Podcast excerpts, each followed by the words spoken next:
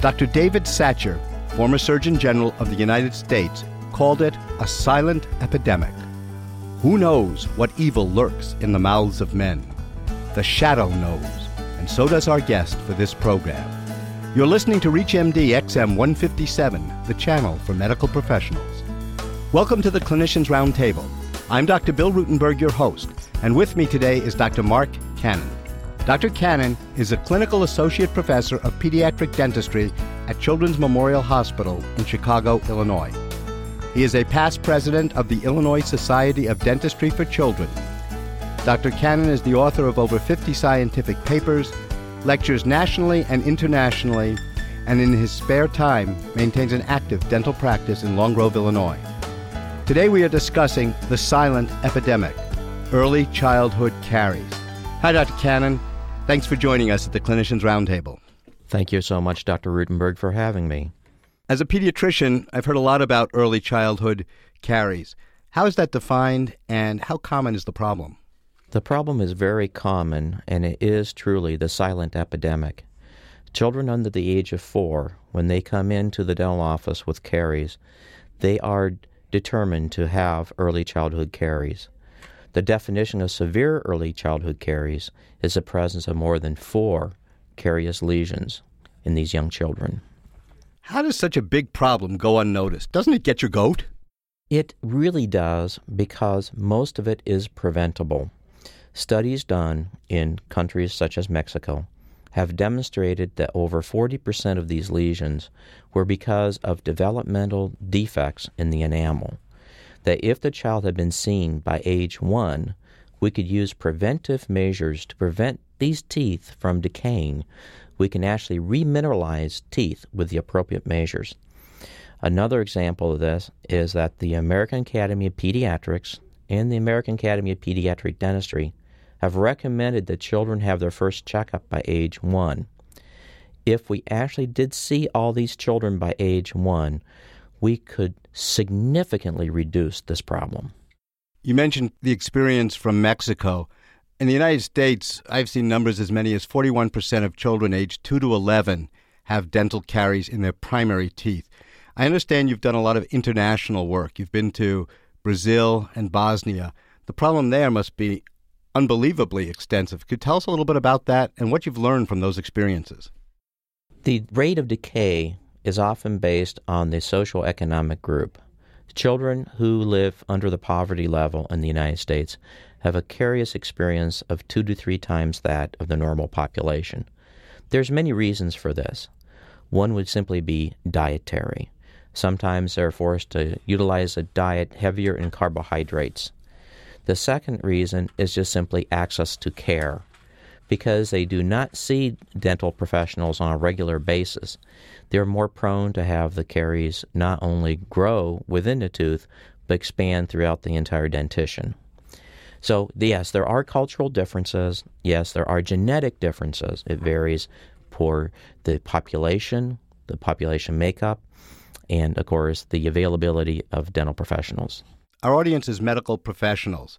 Could you explain a little bit further? You mentioned dietary factors as a cause of the tooth decay.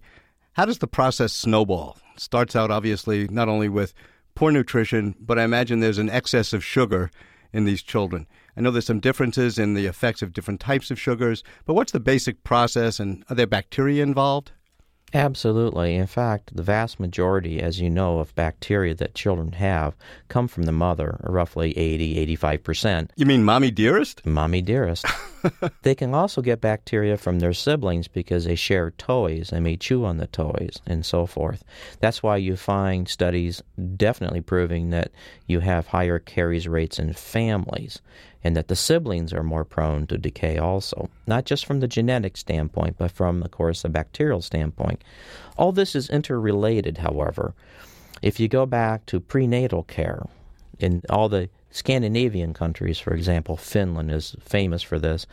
When women are pregnant, they are instructed to chew xylitol gum because it changes the bacterial flora in the mouth of the mother. So when the child is born, they have far fewer cavity producing bacteria. The bacteria are far less cariogenic, they're far less pathogenic, and the child basically has a healthier environment. Now, when the teeth come in, if the child has developmental defects of enamel, which is genetic, definitely genetic, and it's been demonstrated in many studies, the genetic transmission of these defects, those types of defective areas, they're wonderful reservoirs for this pathogenic bacteria. It's making a niche for it, a biological niche, where they can greatly expand in population. What species is primarily involved? Well, Streptococci mutans is the one you always hear about mostly. It is indeed transmitted from the mother to the child and can be from the child to other siblings. We have products to help reduce this. We mentioned xylitol. Xylitol is wonderful for weeding out this pathogenic weed from our bacterial flora. Um, other things, we have a product that's called MI paste, and that stands for minimum intervention paste. And we highly recommend that the pediatricians prescribe this for young children.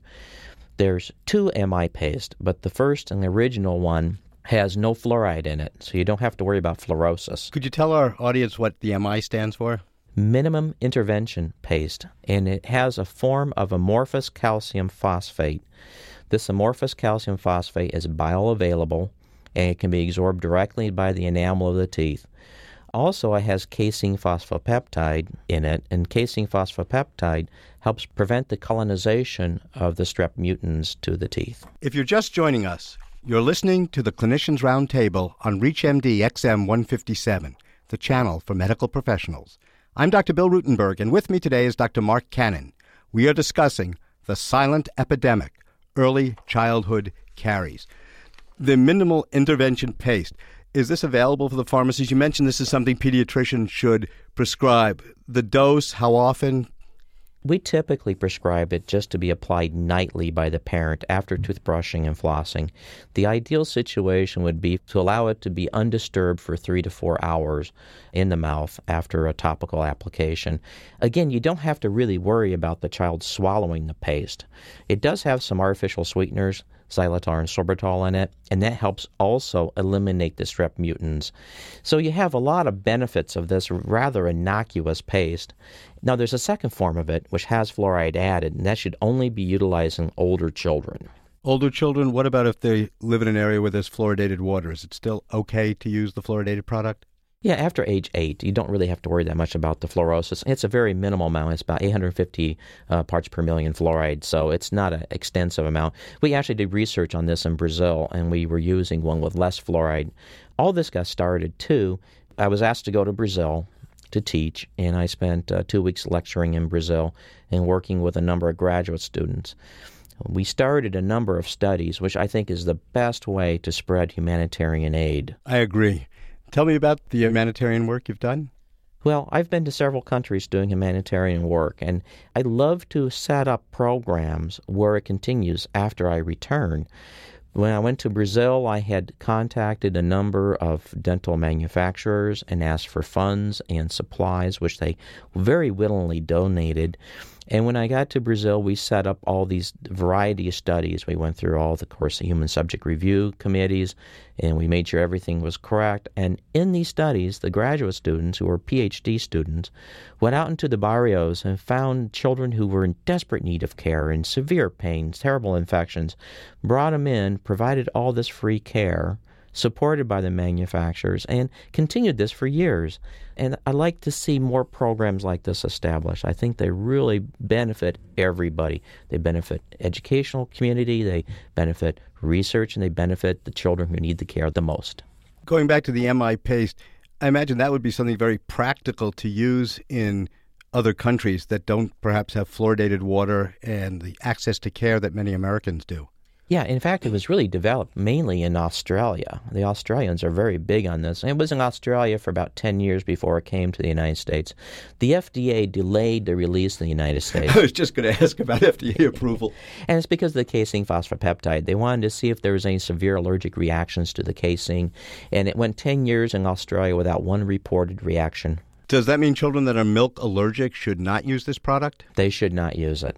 Is there an alternative to this product for children who are milk allergic? They can't drink milk either, but I guess the soy product's helpful? No, basically, we go back to the old standby of a stannous fluoride home treatment. There's a number of stannous fluoride home treatments that are actually quite successful. And they have to be applied very carefully because a parent cannot allow the child to swallow it. So it's applied and the excess is removed with like a washcloth or gauze or a towel. From a practical standpoint, what should the pediatrician be looking for as he examines the children? Children certainly make many visits to the pediatrician the first two years of life. What are the clues to dental disease? And again, as a pediatrician, what do I need to look for? Well, the developmental defects of enamel give you many clues, not just for dentistry, but there's been studies going all the way back to 1936 by like Masler in 1936 showing the relationship between dental defects and other systemic disorders. Throughout the 80s and 90s, they were showing that dental defects can clue you as to the overall systemic health of the patient. Are there other signs such as white spots on the teeth, plaque buildup? I heard somebody use the term chalky deposits along the gum line. Are there clues there that are just so obvious that the pediatrician shouldn't miss them? Yes, I hate to say it. There's clues there that you cannot believe. But we shouldn't pick on pediatricians because dentists miss these clues too. Let's go back to the very beginning on this. Yeah, go ahead, please. Because they've done studies on prehistoric recovered skulls and teeth. No, really? Yes. and they great. have shown that the death rate was much higher in people with developmental defects. These developmental defects often mean something bad happened during early childhood years. Now, let's look at all the stuff that's been done, like on coronary disease or cardiac ischemic disease.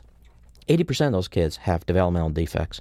Kids with cerebral palsy, 40 to 50% have developmental defects. Cleft lip palate, over 30 to 40%, depending on which study.